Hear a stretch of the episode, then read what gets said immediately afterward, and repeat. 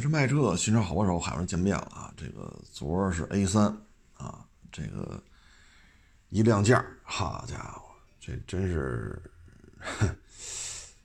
让人肃然起敬啊！这车起步价都过二十了啊！这个反正我手里没有 A 三啊，二手的，所以我觉得。这个新车要是这么高的定价的话，对于现在手里有二手 A3 的这些同行来讲，这肯定就没有什么压力了，啊，指导价都过二十了，你这春节前你也别指望它有优惠，现车齐不齐这都不好说，啊，所以咱这车，哎呀，按照这通常的节奏吧，你现在上市，二月份春节。三月份能有优惠，啊，三月份能有优惠。现在优惠多少呢？我看了看，大致啊，二十个点到二十五个点，啊，嗯，大致是这么一个优惠幅度。所以这车吧，我觉得定这么高的价儿，哎，因为二十多万啊，你要买 A 四，你也能买着。对吧？咱就别挑配置了呗，啊，二十多万就能提着一个，你像 A 四多大个，咱这多大个啊？再一个呢，你像那奔驰 A，啊，奔驰 A 低配的话，三厢长轴，啊，裸车也不到二十，啊，你要是宝马一系国产三厢，啊，这个前驱版本那就更便宜了，啊，所以这个奥迪啊。你要是喜欢这个 A 三呢，我建议啊，等一等，啊，现在不是一个不是一个买 A 三的好时候，老款的优惠比较大啊，你要不在不在意这个款啊，那老款的我觉得很很实惠，二十多个点啊，哎呀，这个奥迪咱也不清楚啊，是不是因为这个芯片跟不上了，对吧？反正我也供不上货。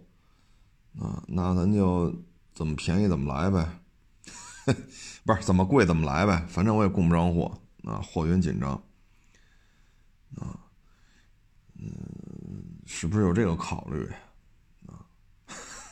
就卖这么老贵啊？这个高尔夫呢？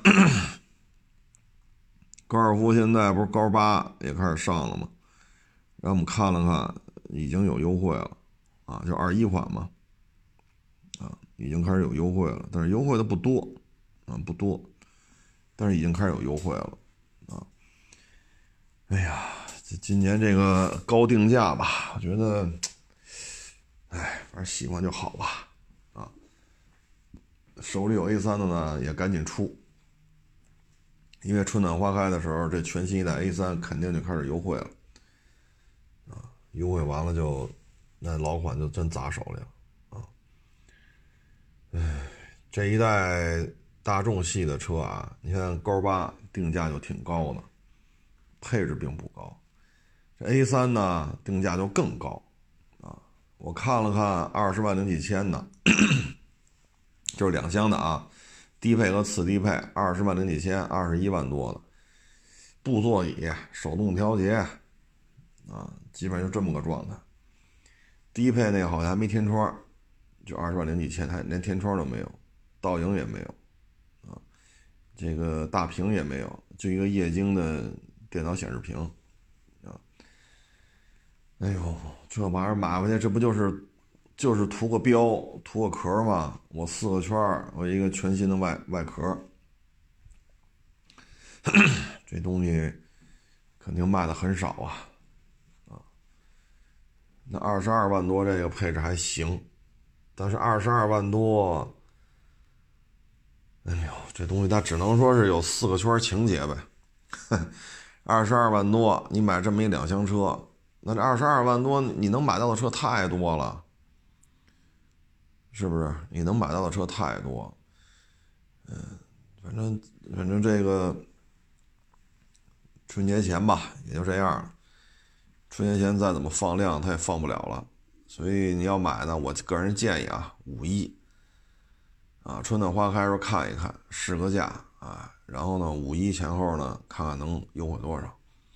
反正现款呢，大致啊，二十二、二十三、二十四、二十五，大概是这么一个优惠幅度啊。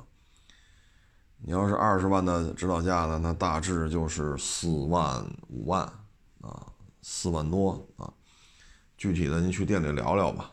啊，现在就属于清仓甩货啊。将来卖的时候呢，你得这么看，就是都是二一年买的，您买的是全新一代，我买的是老款。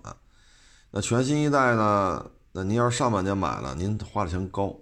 你比如现在去提去，基本上就是原车价。啊，将来卖的时候，咱这两台车可能差几万，但是我花钱我还少花好几万。哎，所以这么这么想就可以了。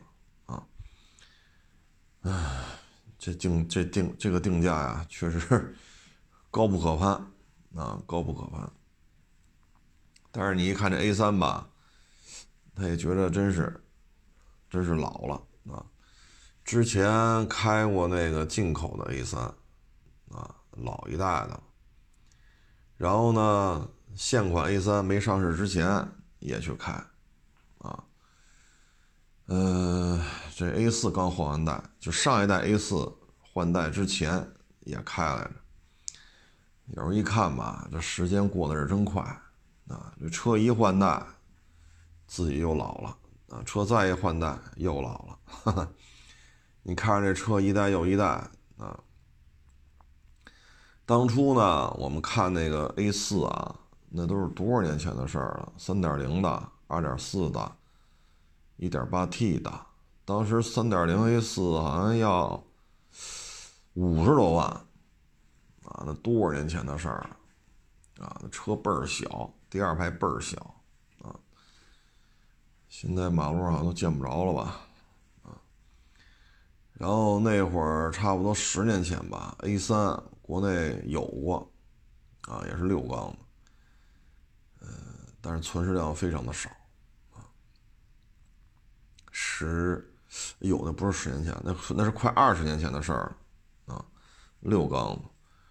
十年前那会儿是进口的嘛，啊，然后七八年前的事儿吧，应该是国产的啊，就这么一代又一代。哎，一三年吧，一四年，我在北京还见着一台奥迪八零啊，奥迪八零大夸手，就停在那个奥林匹克奥体，停在奥体啊。到时赶紧拍了几张照片啊，那车也活不到今儿了，啊，活不到今儿了。后来还在谁那儿见过一个八缸的，啊，八缸，然后车上贴了好多日文，啊，这都不知道什么渠道弄进来的，老奥迪在国内它还有一些比较好玩的车型，但是奥迪 V 八。我最后一次见应该是二零二零一零年吧，二零一零年那会儿中联还在呢，当时摆了台奥迪 V 八，我也拍了点照片啊，那一晃眼十一年，哎，得有十一年了？中联什么时候拆的我都想不起来了，哈哈，应该十一年前的事儿啊，再往后就奥迪 A 八了。奥迪 V 八，奥迪 A 八，各位，奥迪 V 八不是二零一零年上市的啊，我就说我二零一零年拍的这照片啊，这你可千万别搞混了啊。奥迪在国内最早的应该就是一百啊，然后桑塔纳的机器，后来又上什么二点二 E 啊，二点二 E 那短点电喷吧，毛病特别多。啊它那个喷油嘴那块设计的还是有问题，啊，后来喷油嘴做了改进吧，啊，反正二点二 E 毛病太多了，没有老普桑那个机器好使，啊，皮实耐用。奥迪一百呢，到后来变成了奥迪二点六 E，二点六 E 呢还是这车，稍微有一点点的小改变，就变成奥迪 A 六二点六 E 了。啊二点六 E 国产的二点六 E，当时我想想啊，我那次开那是一个手动挡的吧，差不多也是十年前的事儿，然后就报废了，啊，报废之前开开，那好像是一手动挡的，我记得，印象印象还真不深了啊。公众号上写过那车，当时那车呢五十多万啊。然后当时还跟车主聊了，他讲吧，他九三年是九九几年那车，他说当时要西直门买两套房，啊，也五十多万。现在西直门这两套房，好家伙，那这个这这这就没法聊了，这个啊，然后就报废去了，报废就是一吨几百，啊，哎，真是有钱人呐。啊奥迪 2.6E，然后进口的是奥迪 A6 2.6E，啊，然后再往后就是圆屁股了。这中间有一个过渡车型叫奥迪200，奥迪200呢有 1.8T，有2.4 V6，啊，奥迪200呢就方方正正的吧，就感觉跟 2.6E 那个偏流线型的外观啊，感觉有点退步了，像是奥迪一百的一个见棱见角的版本啊。那车也卖了很短的时间，啊，然后就改成原屁股 A 六了。原屁股 A 六一国产也是齁老贵，啊，三十多万干到五六十万啊。一点八、一点八 T、二点四、二点八，齁老贵的车，没天窗。然后后期又出了一个叫什么版了？行政版是叫什么来着？什么？什么电视啊，什么乱七八糟的，弄一堆啊。反正原屁股 A 六吧，那个设计还是蛮超前的，非常的圆润啊。呃，那个颜值啊，虽然说零零六年吧，好像是换代了吧，好像是啊。但是呢，你到一一年、一二年的时候，你再看原屁股 A 六啊，还觉得不难看。啊。所以那一代设计还是蛮超前的，然后当时呢还有进口的，啊，进口的那个原屁股 A 六呢，它是短轴的，因为国产是长轴的，短轴的是单边单排双排气，就一边一根，然后呢屁股上写一三点零，当时那批车呢是带夸手的，啊，那个是七十七十多万。啊嗯，再后来就是草原狼嘛，二点七六缸的啊，这都是那会儿的那会儿的奥迪了啊。为什么说知道那车七十多呢？因为是一个特殊单位的啊，他挂那牌子跟咱们都不一样，他们那儿弄了弄了弄了一批这种车。啊，跟他们聊了，说这车就是七十多，比国产的二点八还要贵。不是贵一点儿，啊，七十多，短轴单边单排双排气啊，带天窗夸手啊，现在这车也也见不着了啊，毕竟都十几年前了。啊，老德国车反正车龄一长，公里数一大，确实也不太好打理啊。再说它就是三点零标轴的。很多零配件跟国产的有些能互换，有些互换不了啊。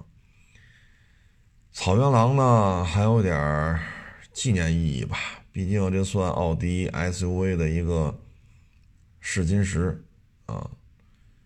但是草原狼一六一七在花乡还能见着，这两年就不是太多了，偶尔马路还能见着啊。二点七的那个，嗯，十几年前吧，奥迪就开始国内就开始生产柴油版了，啊，那会儿还有柴油的老捷达，老捷达啊，老捷达，呃，柴油的，我想想啊，呃，那叫什么来着？啊，宝来啊，柴油的老宝来啊，然后柴油的老捷达，柴油的老 A 六啊，那会儿都有。但是柴油机呢，在国内就是不得烟抽，啊，我在其他城市呢接触过这些柴油，非常省油。啊，你比如说柴油的捷达，啊，就是方头改尖头嘛，啊，尖头捷达了算是。他那柴油机四个多油，啊，而当时1.6汽油机两阀的，两阀手动挡的，基本都得八个油。所以同样的出去跑去，这燃油成本啊差太多了。差太多，但是种种原因吧，就始终是不太认啊。咱们这边就是不太认啊。呃，至于说我呢，是节目里一直说这种车上不了北京牌的，那有没有上上了北京牌的？有啊，柴油陆巡，对吧？老宝来啊，有没有北京牌？有啊。那你为什么节目里说上不了？我说给你听听，因为你上不了。这么说话可能很噎人，但这就是事实。所以你也不用来问我为什么他能上，因为能上的人不说这个，上不了了才到处问。你问，你嘴皮子磨出泡来，你也上不了啊。所以呢，您就这么理解，没毛病啊。啊，北京，你想玩柴油车？那你就看看能上北京牌的这些全顺呀、依维柯啊，就这个级别的，你可以问问啊。如果能上呢，你又喜欢这柴油机，那你就买一个啊。呃，所以有些事儿吧，就是您得 您得琢磨琢磨啊。为什么节目里说这车上不了牌子？为什么马路上能见着？对吧？你至于说奥迪这个品牌吧，反正它能混到今天。就是不能够说 把中国市场割裂啊，剔除中国市场去谈它的成功。没有中国市场，它没有今天啊，这是客观规律。为什么这么说呢？因为十四亿人啊，第二呢，经济高速发展，第三呢，公路确实也修的比较完善啊，然后呢，也有大量的需求啊。嗯，特别是当时的公务采购，因为当官的做嘛，所以让底下人觉得，哎，这车这么牛嘿，所以车为人贵还是人为车贵，咱就不好说了，反正相辅相成的吧，啊，这车也就越来越高端了，给人给人的感觉啊，所以现在呢，在国内啊，嗯，奥迪是绝对不能离开中国市场。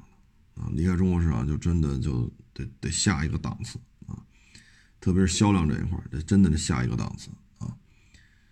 嗯，当然了，人家你也不能说人家就是那么鸡贼啊，人家确实也为中国市场做了一些改变。你比如说，原屁股 A 六是做加长，你可以看看第一第一辆国产的宝马加长没有，第一辆国产的奔驰加长没有。奔驰 C、奔驰 E 国产时候都没加长，后来觉得不行，后期的奔驰 C、奔驰 E 才加长，对吧？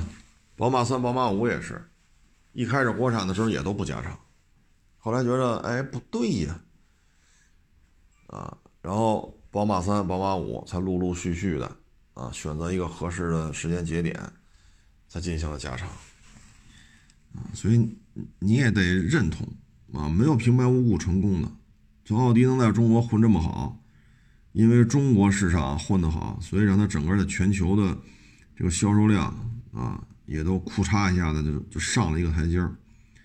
那他也确实做到了，啊，你说他烧机油啊、渗漏啊、维修贵呀，这个那，这也是事实。啊，但是呢，你像当年愿意加长的，这也是他。这你这是事实啊，它确实要比国产奔驰、国产宝马加长的时间要早好几年啊。嗯，你包括当时转让奥迪一百的这个技术啊，这确实人家也做做到这儿。当时跟克莱斯勒谈，你看那吊腰的那个、那个、那个德行劲儿大啊，跟咱这里个楞啊，知道你家没有，我知道你又穷，我就拿你一把，我就得卖一天价，爱要不要，不要滚蛋。你不拿咱不当回事吗？但是呢，人这边愿意转让奥迪一百，所以你不能说现在这么这这车那么烧机油这那那这，哎，你是站在二零二零年、二零二一年看待这个问题，你得上八几年去看这个问题。他能有今天，他是跟他八几年、九几年啊，是跟那会儿一步一步的在运作是有关系的啊，哎。反正现在好像都习惯了吧？一说这台车不烧机油，反而觉得挺别扭的。一说烧机油就啊，挺好，挺好，挺好啊，正常，正常啊。现在已经都这样了，反正卖的也还行吧啊。但是 A 三这个定价，我觉着这需要一个过程啊。这么高的定价，反正你让我推荐，我是推荐不了啊。A 四 L 低配得多少钱？所以别着急，耐心等待啊。至于维修费用贵呢，它比呃奔驰、宝马还是要便宜一点点啊。当然了，我说是国产车型啊。这个为什么这么说呢？就是这 A 四也好，A 六也好啊，它包括这个就是就是国产的奥迪车吧啊，就咱们泛泛的这么一说啊。泛泛的这么一说，不具体到某一个车型、某一个年份的某一个款啊，那就泛泛的这么一说。它呢，很多东西是跟大众是可以互换的。你像我们做这个底盘检查、发动机舱检查，啊，它有很多零件都是 VW 的标啊。然后你看大众车吧，哎，有些车要打着奥迪标，你看零配件它有时候就这样，所以这个成本是降低了。你特别是它国产。这么长时间了，啊，副厂件也很多，啊，即使说不用副厂件呢，它通用件也多，啊，所以它有这优势，啊，有这个优势。你说全能互换吗？那不能，啊，只是说一小部分是可以互换。当然，就是因为这一小部分，你作为奥迪车主呢，你可以拿到大众车零配件的价格，所以零整比呢，稍微低了一点点。但你说灯那没招了，那你大众这个版本的这个这个版本衍生出来的大众车，人家大灯泡子呢，那你这时候激光矩阵了，那你这玩意儿它能一个价吗？是不是？所以我们只是说一小部分啊，灯肯定是换不了了啊。所以零整比呢，只能说稍微低一丢丢啊。你说特便宜嘛，那没戏啊，这还是属于比较贵的那种车。就是维修起来啊，换件儿还是属于比较贵的，但还是做不到说很便宜啊。只是跟奔驰、宝马比啊，咱们只是泛泛一说啊，咱不具体某一个车系、某一个年份的某一个款了啊。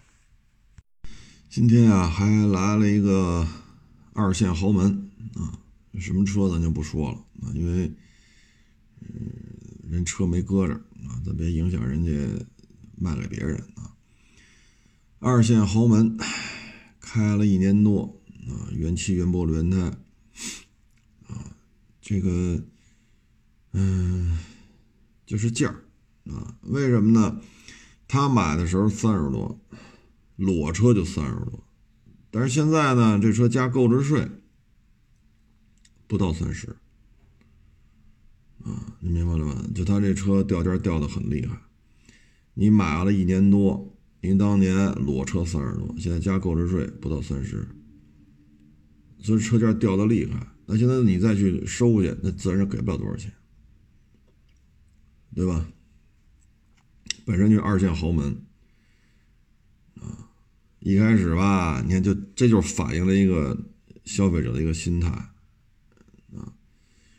为什么不值钱呀？这那那，我就喜欢这个品牌啊！这个品牌很好啊，产品力很到位啊！你看这颜值，你看这发动机这动力，你这你那，我说卖不动啊！它就是一个有原因的事情啊，它就是有原因的事情。您说的这么好，那不行，您这个是吧？您三十多提裸车，现在加购置税都不到三十，我说那不行，您就买一个那什么去呗。您现在开四 S 店置换呗，对吧？你还从这个国五排放，买一个国六 B 排放的，不是挺好吗？那不行，打死我也不买这品牌。我说您不是不在乎保值率吗？不在乎保值率不能赔这么多呀。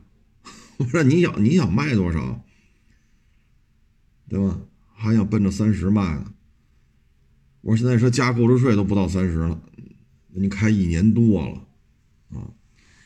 所以有时候你看吧，就是我们一说保值率，庸俗啊，这那那这，你看真是这种二线豪华车主开过来，真跑这聊了。你一说这车不值值不了多少钱了，你看这个，是吧？唉，所以就是别人卖的时候吧，高高兴兴的，趾高气昂的，啊，兴高采烈的把车卖了。您到您这儿呢？唉，我说这厂家降价不可能。我说您看看，我说要不你给你四 S 店打电话。是吧？你不是四 S 店买的，你给四 S 店打电话，您问他多少钱能买，对吧？你别听我们这瞎诈呼，好像我们这这连蒙带骗，你不行打电话你问问四 S 店多少钱人家买。就您这款现在店里还有，啊，只不过升级到国六 B 了，啊，最后一聊，加购置税不到三十。啊最后来一句，再也不买这品牌了。啊，你看刚开始哇，我这不要，我这我要的就是这个颜值，我要这这那开着可好了，这那高科技，我这发动机怎么先进？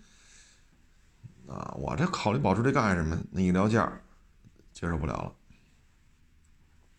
啊，接受不了，那以后再也不买这品牌了。啊，是啊，我说您这要开汉兰达了。对吧？您一年多一点儿原漆原玻璃原胎，啊，个人一手。我说咱奔着三十聊是可以的，啊，二十大几是妥妥的，没问题，啊，绝对二十大几，这这这肯定没问题。哎呀，我说您这就没法弄啊，啊，所以你看网上吧，天天搁那喷啊，谈保值率干什么？扯淡！哼，你看这个，一开始聊谈什么保值率啊？等你跟他说这价钱不干了，那你这么喜欢，你就只换一国六 B 的就完了呗，打死不买这品牌了，啊，哎，所以这个二线豪门呐，您就得想好了，啊，确实差点意思，维修起来啊也贵，啊，咱刚刚说 A 六嘛，啊 A 四什么的啊。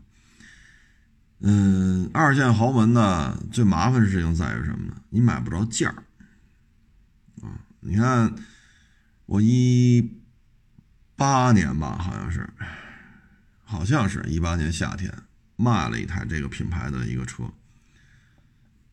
当时是底下是哪儿有点问题来，我们呢就去四 S 店定价去了。结果呢？人告诉说了，这件儿啊，一个月之后才能到。然后这车从来啊，然后到卖啊，到人都开走了，人都开走半个月了，这件儿还没来呢。哎呀，这弄得我们也真是太头疼了啊！还好吧，一个多月以后吧，这件儿到了，然后又让人把车开回来，把这件儿搁这换上。你说这事儿有多麻烦啊？你说你买副厂件的没有，拆车件没有，四 S 店也没有，你怎么办？一等等一个多月啊！你真是一点招没有！然后网友说：“这你不说我也没觉得这车有问题，我开着挺好的，这玩意儿，哎呀，真觉不出来。”啊，都开了半个月了，都觉不出这车有问题。我说这确实有问题，就是得修，但是就是没件您只能耐心等待。啊，我不跟你说，你也不知道。但是我也我得跟你说，可是呢，说完了又没件发动所有的渠道买不着，然后开半个月还挺美。哎，你说这有些时候是哭笑不得啊，哭笑不得啊。所以二线豪华呀，它有些事情处理起来啊，挺麻烦的。你说你买一个，你比如说 ABB 啊，你比如说 Porsche 啊，你比如路虎，你比如说雷克萨斯啊，你像这些豪门啊，因为销量还比较高啊，嗯，像雷克萨斯吧，这个保有量很大，在国内保有量真的是很大，它的保有量要比其他的二线豪门高很多。再一个呢，它有些内部的零配件啊。咱别说外观内饰啊，这因为这些都再造熔岩了嘛，啊，你比如说底下的一些底盘件、发动机舱里的一些零配件，它可以直接去丰田店就可以换，就部分车型啊，所以价格就高不起来，你根本就不会去雷克萨斯订，直接订一丰田件不就完了吗？对吧？你雷克萨斯里边的什么什么件装一丰田件，严丝合缝，正合适，便宜，丰田店买的，你说这还能是假的吗？但是你其他二线豪门做不到啊，你这不是抓了瞎了吗？啊，所以这东西，哎，今天遇见这个就是这种情况，颜值啊、科技啊、性能啊、舒适感，哈，说了半天全是夸的，我不考虑保值率，等于等于说这价，哎，打死不买这品牌了啊。去年三四月份吧，有那小伙子跑我这卖车来，啊，也是一个欧洲皇室用车啊，一大轿车，现在也加长了啊。哎呀，我这车卖不上价啊，对吧？他那当他那车当时多少买的？四十大吧，好像是，我记不太清楚了。反正去年三四月份好像是四十大啊。但是呢，你买的时候是这价，等你开过来再卖的时候，你开两年，新鲜劲儿过了，现在这车就二十多了，车就剩二十多了，你怎么办？你买的时候四十多，现在这车就二十多，那我不可能三十多收您这车吧？他卖不动，他就得拼量，拼量就是降价，你这怎么弄？恶性循环，啊！唉，我说当我说你当时为什么不买它？为什么不买个什么 A B B 是吧？雷克萨斯 E S 什么的？你为什么不买那个呀？你这预算够啊？那不行，马路太多。那这个有个性。我说那你就别跟这聊这价了啊！新车二十多，我不可能三十多收一个开两年的了。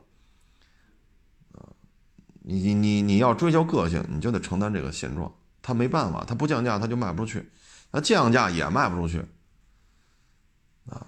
最后小伙子说：“哎呀，这不行，这肯定不行，这这我还得奔着三十以上。”我说：“那你就只能转转。新车二十多，你开两年了，哎，所以有时候他就就是这样，啊，就是这样。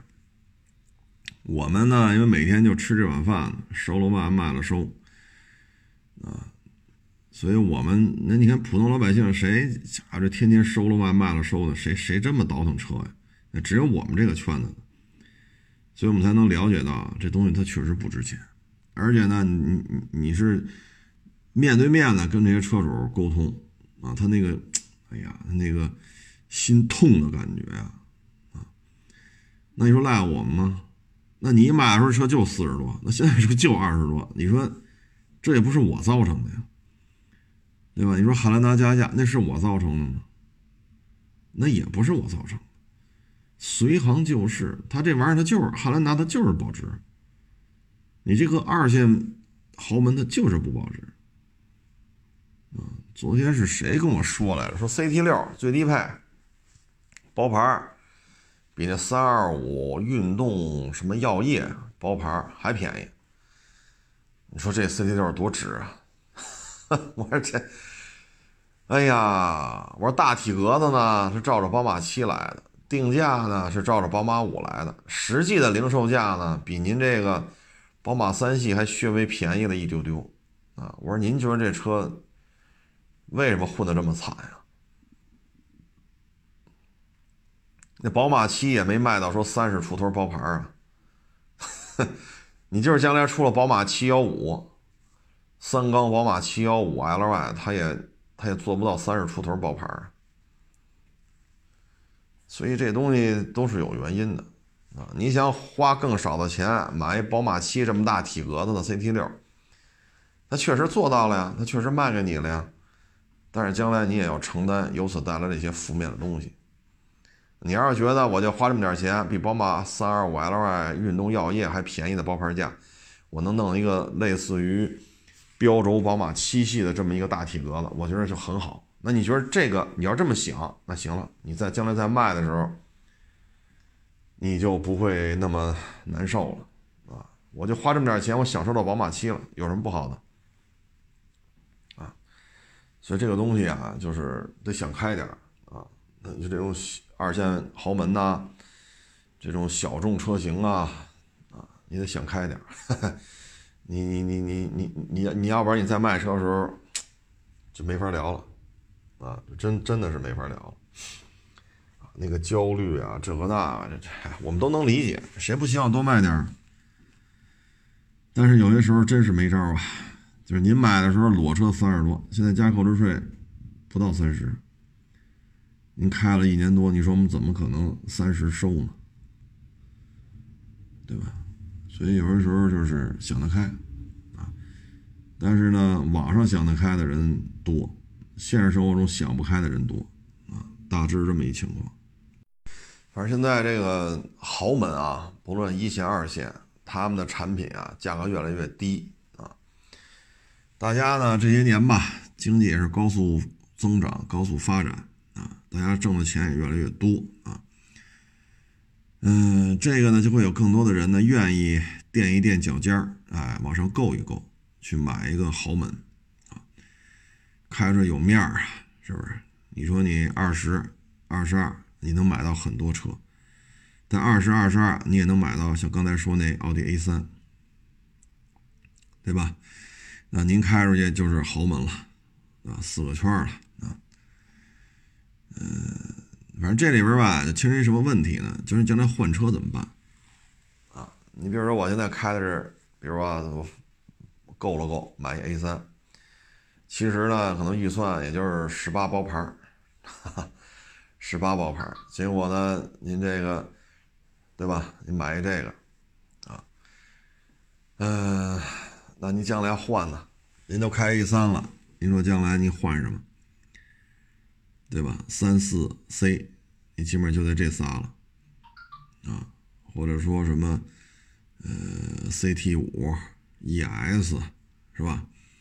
呃，你基本上就在这些车了，啊，你不能说你原来开 A 三，好，你现在改卡罗拉，我原来开 A 三，你现在改开高尔夫了，这不合适吧？所以有些时候呢，买车之前啊，得想好退路，啊，你说你原来多少钱买的？四十多万，那你敢保证你将来换车的时候，你这收入水平比现在还高吗？对吧？你开个三五年，你再换，你换一二十多万的，这是不是也更不好看了？啊，说这个收入可能一个月就万八的，就挣点工资，刚参加工作。爹妈要点是吧？再办个贷款，你本来就是十五万包牌啊，你买个轩逸呀、速腾啊、卡罗拉呀，是吧？您您您这个预算可能也就到这儿了啊。结果又办分期又办贷款呢，最后您努努了一个奥迪 A 四啊，或者说你努了一个豪门吧啊，你干个五六年了。该娶媳妇了，生孩子了，你再换车怎么办啊？唉，所以有时候我们这儿来卖车吧，有时候一些年轻人啊，那个，唉，这这就是 年轻嘛，都得说点跟头啊，都得说点跟头啊。原来咱们节目当中也说过这个，说您大学一毕业是吧，爹妈给你安排一特牛逼的单位。挺好，衣食无愁，自己别作，就永远开除不了你。啊，福利待遇可好了，永远不可能拖欠工资。啊，有钱买是吧？一百一十几来着，啊，买一车。啊，等你开十年再卖，那这车 这值不了多少钱了啊，十几个。那这时候再买呢，就想明白了，买一个皮实带用的就完了啊，就不想那么折腾了啊。这就是年轻，你说呀没有用，他就得自己去经历，经历过了之后，他觉得哦，差点意思。是吧？那这时候过了十年了，你说你要再怎么怎么着，爹妈已经退休了，啊，人走茶凉，爹妈已经就是不再拥有那种最能挣钱的那个年龄了。他现在能做的就是这点退休金，啊，他不瘫在床上，对吧？他没有什么弹弦子呀、半身不遂呀，他没有这样，他就是孩子的福分。啊他能给你的就是，他不需要你照顾，他自己能买个菜、洗个衣服，这就对你你来讲是最大的福分。然后每回有退休金，你再指望说这当爹当妈的呼风唤雨是吧？叱咤风云没有了，因为退休了。再牛，人走茶凉啊！你退休和在职，那就是不一样。那这时候你想再折腾，你说你你也折腾不起了，啊？那您要十年前您这个一百一十多，你要买套房子，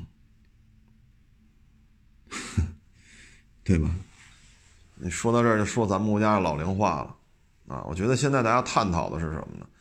探讨的就是互联网啊介入到生活当中啊，然后这波人老了之后啊。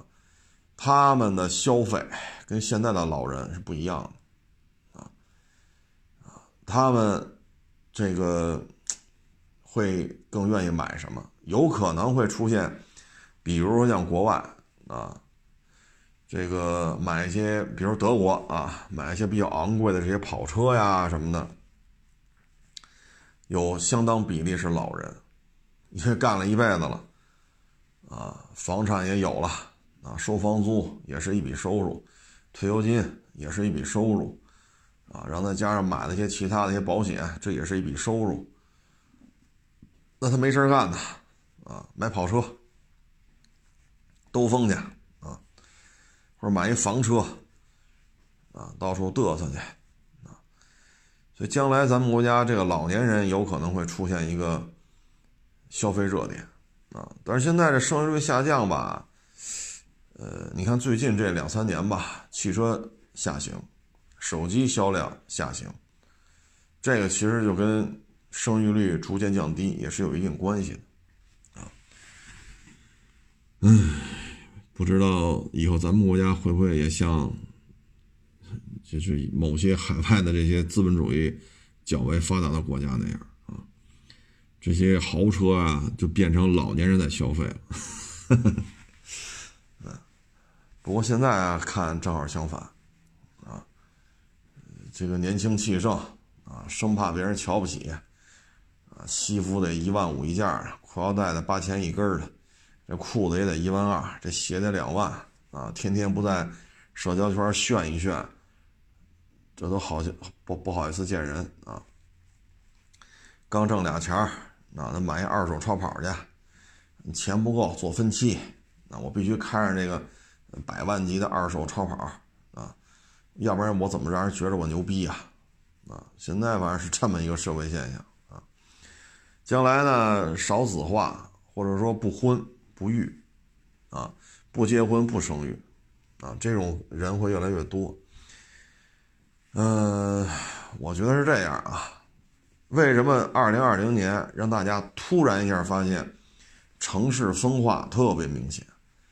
这个就是什么呢？生育率下降了，啊，然后呢，互联网和其他的一些资讯传播手段吧，让大家知道了大城市、小城市之间的一些差异化，所以呢，越来越多的年轻人愿意去这些一线、准一线、二线，他愿意去这些头部城市，啊，那这个本来生育率就下降，三四线、四五线城市的年轻人就会越来越少。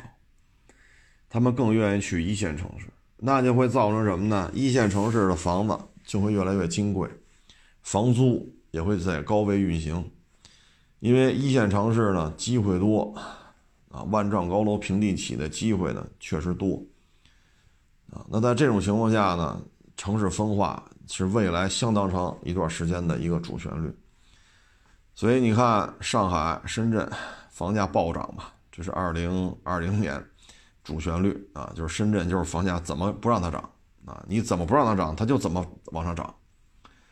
上海也是嘛，十二月份，这简直就是天天亮了，不是天量级别的交易量，是天天量级别的啊。然后紧接着这两天就开始出现各种补充的这种规则，打压这个房价上涨啊。嗯，这就是十四亿人当生育率下降之后的一个一个一个人口的走向啊。以后呢，三四线、四五线城市呢，可能老人比重会越来越高，嗯，但是这些老这些老人多的城市呢，三四线、四五线，啊，它可能更宜居，啊，因为节奏比较慢，啊，如果你选择一个，比如说江景房、海景房，啊，气候宜人，嗯，自然景观呀、污染呀什么的，还都做的还是。比较好的城市，它是比较宜居的啊。嗯，一线大城市将来肯定会吸引更多的年轻人，这也是未来一段时间的一个必然现象啊。过去为什么没有这么大的一个这么大的这种差异化的显象呢？是因为都在生孩子，哪哪人都多，但是连续几年了，出生人口出生率快速下降。所以才会有这种现象，就会出现像鹤岗这样的年年人口减少，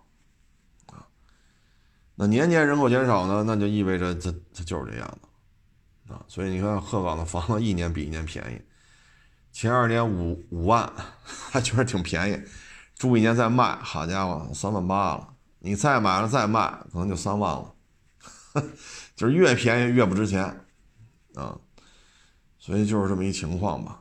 然后接下来呢？我觉得，因为上海和深圳这个各种补充条款越出越多，就是打压房价，所以北京这边暴涨可能性就不大了。为什么呢？只要你一出现深圳、上海这样的，那北京的各种补充条款就会出来很多。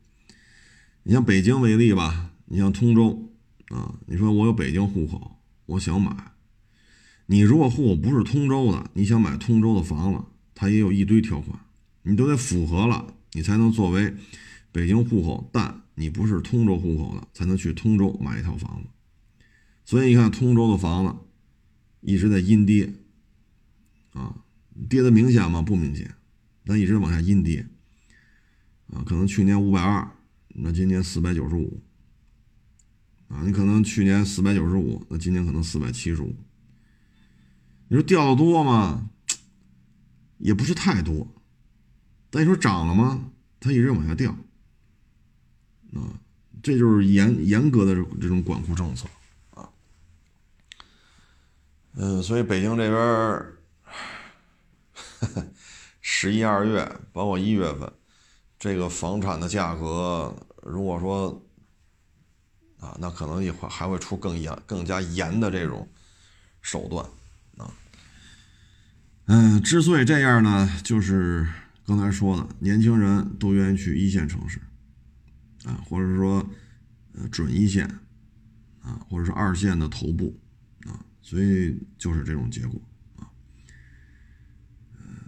至于说养老金嘛，现在确实是存在了一些不足，啊，但是，嗯，将来的养老呢，我觉得第一呢就是延迟退休，啊，第二呢就是很多这种。国企的股份吧，转成社保基金。你比如说华晨，华晨发那这个债券背书，不就是国资委和社保基金嘛？就是辽宁省的国资委和辽宁省的社保基金嘛。所以社保基金在这里边会越来越占据主动，啊，就是这么一个情况，来补充社保社保的这个资金池的这个不足，啊，唉，呃，年底了。啊这个，哎，诈骗电话、或者说缺钱的人呀，有些人就还动一些比较活泛的心眼了啊。你比如说上海吧，十二月份这个老套路又重出江湖了啊。这个老套路怎么玩呢？比如您这房子卖五百，然后呢，他就找我一聊了，行，四百九十五，今儿交定金。那行，大差不差，四百九十五卖了。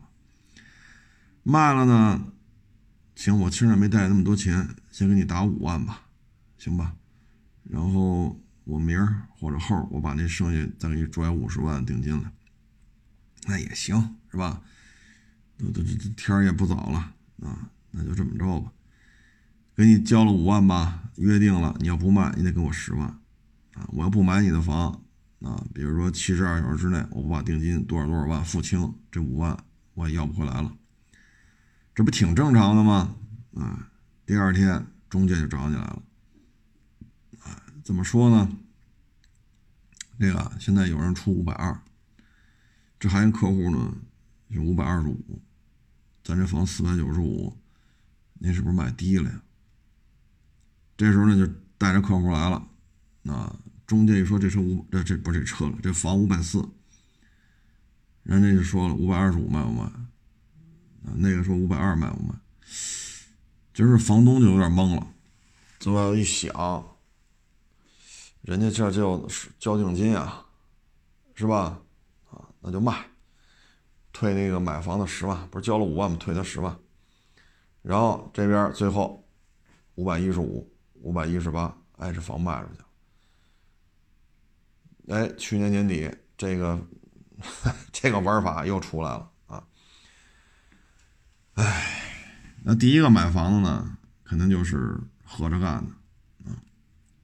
他建立的一个前提就是房价暴涨啊，所以。哪个哪儿的房价暴涨，哪儿会有这么就会有这种演戏的托啊？这样的话呢，抬一下价，自己呢又落五万块钱，然后房东也多卖了。你比如四百九十五，你贴出五万去，不五百了吗？这房合着，就你五百一十八卖的，你还多卖了十八万呢啊！所以这个大家都觉得挺好，但是演这个戏的。和这个帮你撮合的这个，哎，人家哥俩落五万啊。还有一个呢，就是配音啊，有好几个网友问说：“您这做主持人做这么多年了，这配音，这这这这这怎么就交多少钱？这哪？然后配音一分钟多少钱？这，哎呀，我说这个呀，怎么说呢？啊，现在做配音的人呢，其实很少，非常非常小的一个圈子啊。”你像我做这么多年了，啊，十年都不止了，配音的活也接过一些，但是很少，啊，就以我混成这样了啊，一年做配音，这几个活而已，一个季度合不上一个，这个要求也非常高，啊，你别看我平时，你比如拍那《每日一车》。啊，什么王致和刺身就大葱刺身来冰镇卤煮啊？那个呢是一个即兴的一个小段子啊。咱录这个语音节目呢，就是一个叙事啊，相当于流水账啊，方方面面都叨不叨吧啊。真是说去做配音呢，它对于你情绪的渲染啊，你的这种节奏的拿捏，它要求就非常高了啊。你先要理解这段话是一个什么样的情绪，啊，他是愤怒啊，他是悲伤啊，他是喜悦呀，啊，还是很烦躁啊？你要先理解这个，然后你才能去做这个配音，啊，这个很少，很少啊，而且呢，做配音吧，它有个先决条件，就是你的嗓音，这是老天爷给你的，啊，或者说爹妈赏给你的，老天爷赏给你的，因为。你说话什么声音，你决定不了。倒仓之后，你的声音这样了，那就是这样了。所以，你这个其实做配音这个出路啊，非常的狭窄。唉，有时候我这手机上也会收到一些推送啊，你想学学习配音吗？你想想做一个主持人吗？你想做一个电台主持人吗？也来找我来，我我是忙啊，我要不忙就陪他聊了啊。这个东西我不建议您花这钱啊，咱不是说看别人能配音挣钱咱眼红啊。我一脑袋毛担保这种玩法就是为了收你的培训类的学费啊，一脑袋毛一脑袋毛担保就是这样。为什么呢？主持人专业的。全国有主持专业的，啊，就播音系吧，啊，或者主持主持系的啊，有这种专业的大学有多少所？每年毕业的学生有多少？人家练过发声，啊，朗诵，正经科班毕业，啊，你跟那个北影中戏的那个教教这种发声的老师，您您跟他们说过话吗？那一张嘴，好家伙，这一看就是专业的。就是说相声的也是说话吧？你看郭德纲那就是专业。你看北影中戏就教你发声那些老师，那一张嘴，哎呦家这专业的，对吧？这都是靠靠说话吃开口饭的，不一样。术业有专攻。播音系那个老师就是教你吐字发声的那个，你要说相声他说不了。你让郭德纲教你的吐字发声了，你别看叫叫翻他唱挺高。他他教你这个他也教不了，这有很多细分的门类，所以我个人建议啊，你就别花钱去学去了，没戏，没戏！因为您您那个发声啊，就是我听您说话的声音，我都觉得您这个声音做不了主持人啊。这个虽然我不是专业吃这碗饭的啊，咱也没去北影啊、中戏啊什么的。学习去，咱也没这精力啊！咱，咱舔着脸老说自己一百多本大学学历，那是平时说着玩儿。这真真是说自己没有啊！我没去北影中戏什么的学过，但以我比较浅薄的认识，您不要花钱去学这个啊！你挣不着钱，你看到的是你能挣到钱，你没看到的是你要先花一笔钱，这是确认的。而你能不能挣到钱，我听你说话声音，我都觉得你挣不着钱。啊所以不要干这个了，还有一个呢，就是婚庆啊，什么婚庆了，就是婚戒啊。嗯，为什么呢？就是嗨，也是一网友说啊，说他们家一亲戚找不着男朋友啊，一个也岁数也不小了吧，啊，也不是二十多岁了。然后呢，就一门心思觉着这个女孩啊，就一门心思觉得自己条件好，就得嫁入豪门啊，然后。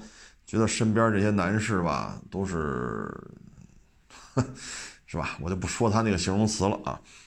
然后呢，最后就有这个高端人才的婚介就给他介绍，啊，介绍呢，你得交钱呀。好家伙，那都是五位数啊，就交了，交了钱之后就给他介绍了。介绍之后吧，就给你选，哎，就会发现遇见一个。年龄啊，什么收入啊，都是符合你要求的。然后住着大别墅，开着跑车啊，大公司的什么这个那啊，交往吧啊，因为他那个他保你嘛，交往得不少于多长时间啊？比如保你五十天，保你九十天，那你看吧，这段这段时间之内跟你关系可好了，啊，就感觉人家对你也有点意思啊。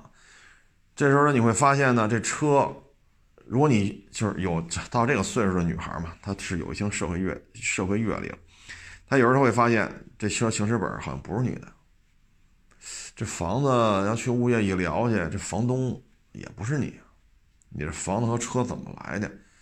啊，这个我们家族做生意嘛，风险规避啊，这是这房子是我婶儿的，啊，这车呢是我那个二大爷的啊。哎，他用这种方式，他就规避你了。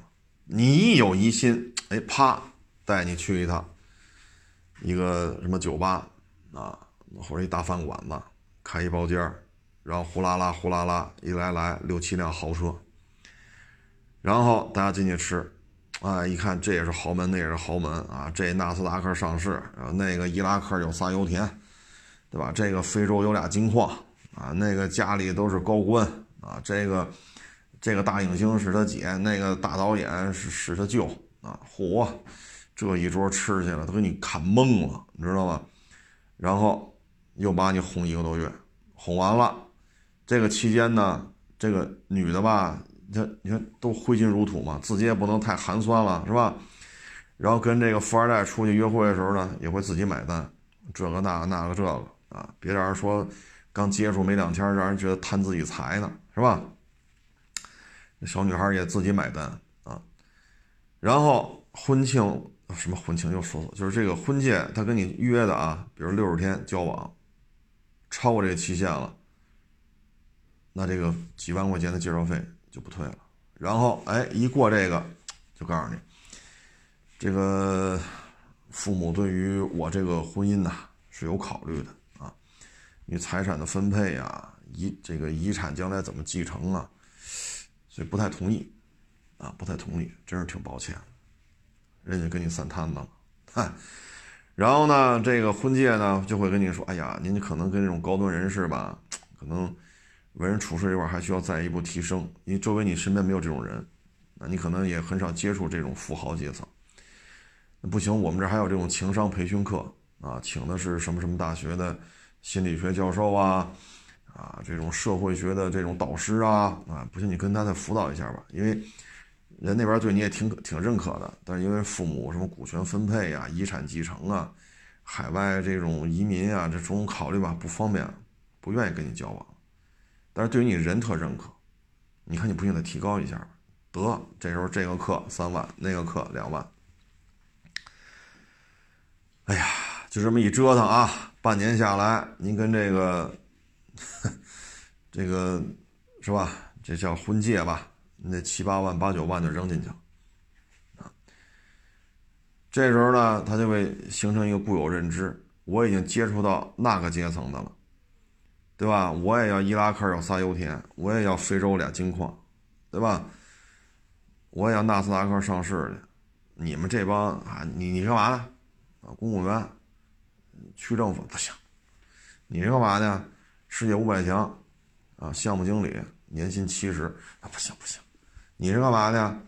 嗯，这个海淀区重重点中学的老师，还是教主科的。啊这个长得也挺好，岁数也合适，工作也很稳定，家里也有房，多大面积啊？一百三不行，人家别墅都八百平，不行，得，这就算是啊给灌了迷魂药，然后呢，就这么几个富二代啊，来回陪着你玩，然后你再续费，再给你介绍一个，再陪你玩六十天，又把你甩了，你明白这意思了吗？你明白了吧？就这么个情况，然后再让你上什么整容啊，再让你上什么情商啊，再让你去上什么名苑培训啊，可能这一个富二代跟你好两个多月，弄得你五迷三道的，里外里你最后掏个十万八万的，哎，所以啊，就是缺钱的人多啊，但是各种玩法的人也多，所以各位呢，就还是得谨慎啊。这个我有时候就想说呀，就这个富二代啊、官二代啊、红二代，甭管什么二代，人家会去婚介登记吗？会把他爸是谁、他妈是谁，在哪上班、挣多少钱、有多少房，把房产本都搬来，可能吗？这些什么什么二代，他身边就见不着适龄的女孩是吗？不能吧，啊，所以有些时候呢，就是自己得知道自己啊不行，啊，自己水平有限，你只能干这么大点事儿，再往大了干就是出事儿，咱别为了出风头非得硬硬往上努，咱就是一凡夫俗子，咱就是吃煎饼吃盒饭的命，咱就别天天端着了，对吧？你穿两万块钱的西服，八千块钱的西裤啊，一万五的皮带，两万块钱皮鞋，你天天在社交媒体上就就显摆来显摆去，那那真是那个家产几十亿的人家加你吗？人家会因为你你系八千块钱裤腰带，人家那些身价几十亿的就愿意搭理你了，对吗？那人 人家可能觉得您您是真没钱，在人眼里人觉得你是真没钱，就拿这点玩意儿出来嘚瑟啊！所以有时候各位呢，就是你得理性的去思维啊，尤其是这个女孩啊，就是三十岁这个，有时候就是。哎，咱也不好多说啊，就是这个男的呀，人家爱你，对吧？拿你当一个宝啊，然后这个双方也确实聊得来啊，在一起也挺愉快啊，这门门当户对嘛，差距也不大，我觉得就差不多啊，就前提是你情我愿，是吧？在一块比较开心。三观上也没有什么冲突，啊，家境也差不多，我觉得就行了，啊，不要老说嫁入豪门，嫁入豪门，那人家豪门还想嫁，人家还想加入他们心目中的豪门呢，对吧？毕竟那个嫁入豪门的是少数啊，啊，所以有时候就要差不多就行，啊，差不多就行，嗯，千万不要找这种门户差距太大。前两天还来一网友跟我这聊，啊，说他们一发小，啊，找了个媳妇儿，啊，人家家里好家伙，上亿的家产，啊，房子、车子、买卖，缺什么呀？什么也不缺，啊，这都是十年前的事儿，不是现在了。说现在三环里边或者海淀学区，你弄几套房也上亿了。啊，不是现在，是十几年前了，啊，上亿的家产，那就挺好的，就就干，就一块就合着干呗，啊，家族买卖怎么最后发现不是那么回事啊？为什么呢？人爹妈瞧不上你，啊，然后呢，你呢，这个你挣多少钱，人家家族买卖你想合着干你也干不了，你也干不了，因为你是一打工的。人家是家族企业，你去了，你这个他融不进去。你想合着干，人不带你玩再一个呢，你你你没有经济主导的这种优势啊，啊，你一月挣八千，人家 人家爹妈一年挣二三百万，所以人家里对你的态度，对吧？你腰杆你也硬不起来。最后那不是也是离了吗？啊，所以有些时候啊，就是其实平平淡淡的呀，挺好，啊，这个三观相当相相当啊，家境相当就可以了，啊，你比如这边家里有钱，啊，这小男孩小女孩这边亿万家产，那你这边可能是个什么什么级别的，是吧？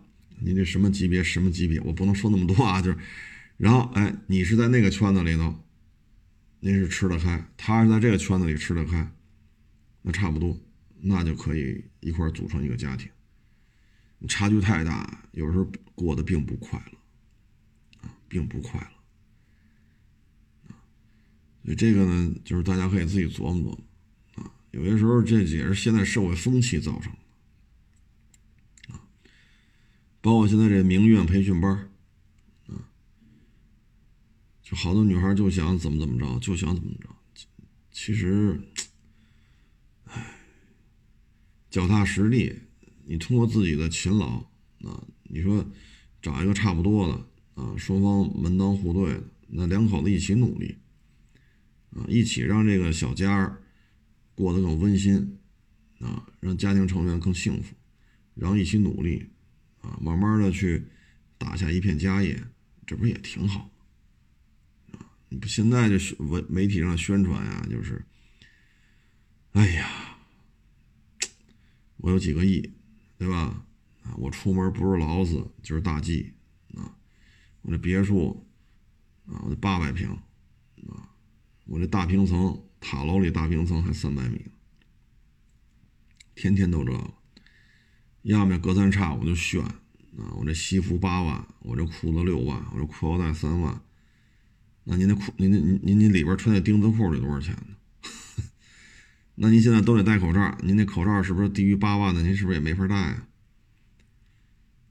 现在这风气就是这样，所以有些人就就就顺杆爬了，啊，就顺杆爬了。你看吧，反正这些年轻的啊，在这个你说博主也好，还是还是怎么怎么算也好，在网上炫富啊，什么超跑啊，什么呃飞机啊、游艇啊、赛车啊，然后。我这个什么表多少钱啊？我我我我我我这个是我这个我这袜子多少钱啊？钉子裤多少钱啊？我这发卡多少钱？我这大项链子多少钱啊？你看吧，底下一堆年轻人，宗的不要不要，就这么宗着啊，就是只想享受金字塔塔尖那份荣耀，他不愿意去做从地平线，然后一节一节往上爬。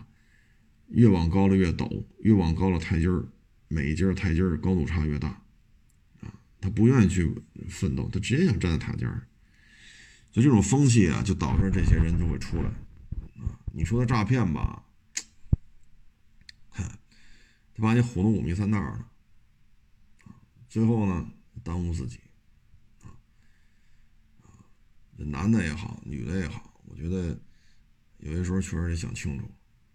啊，确实得想清楚。嗯，不是说我这一这一一一一一竿子就把所有的婚介都给打翻了，不是。我们只是说其中的一些案例啊。包括二手房中介也是，啊，你你不通过二手房中介，你也找不着房源，你也成交不了，除非您是干这行，啊，除非您是熟人之间的交易啊。所以二手房中介是有发展的，啊，婚介这个呢也能急人所需啊。呃，解决很多婚恋方面的问题，这都是有发展空间的啊！我只是说了其中一些个别的案例啊，大家呢就是仅供参考吧。特别是现在这种经济状态啊，不要寄希望于说嫁入豪门了就改变自己的命运啊，说嫁入豪门就不用再去早上上班打卡了啊，不是那么回事儿啊。包括我，像我这个岁数。我们原来这些同学什么的也有这个，就是这个差距比较大的，就结了婚了。你都四十多了啊，有时候什么在一聚一聊，也都离了啊，差距太大，你言谈话语啊，你聊不到一块去啊。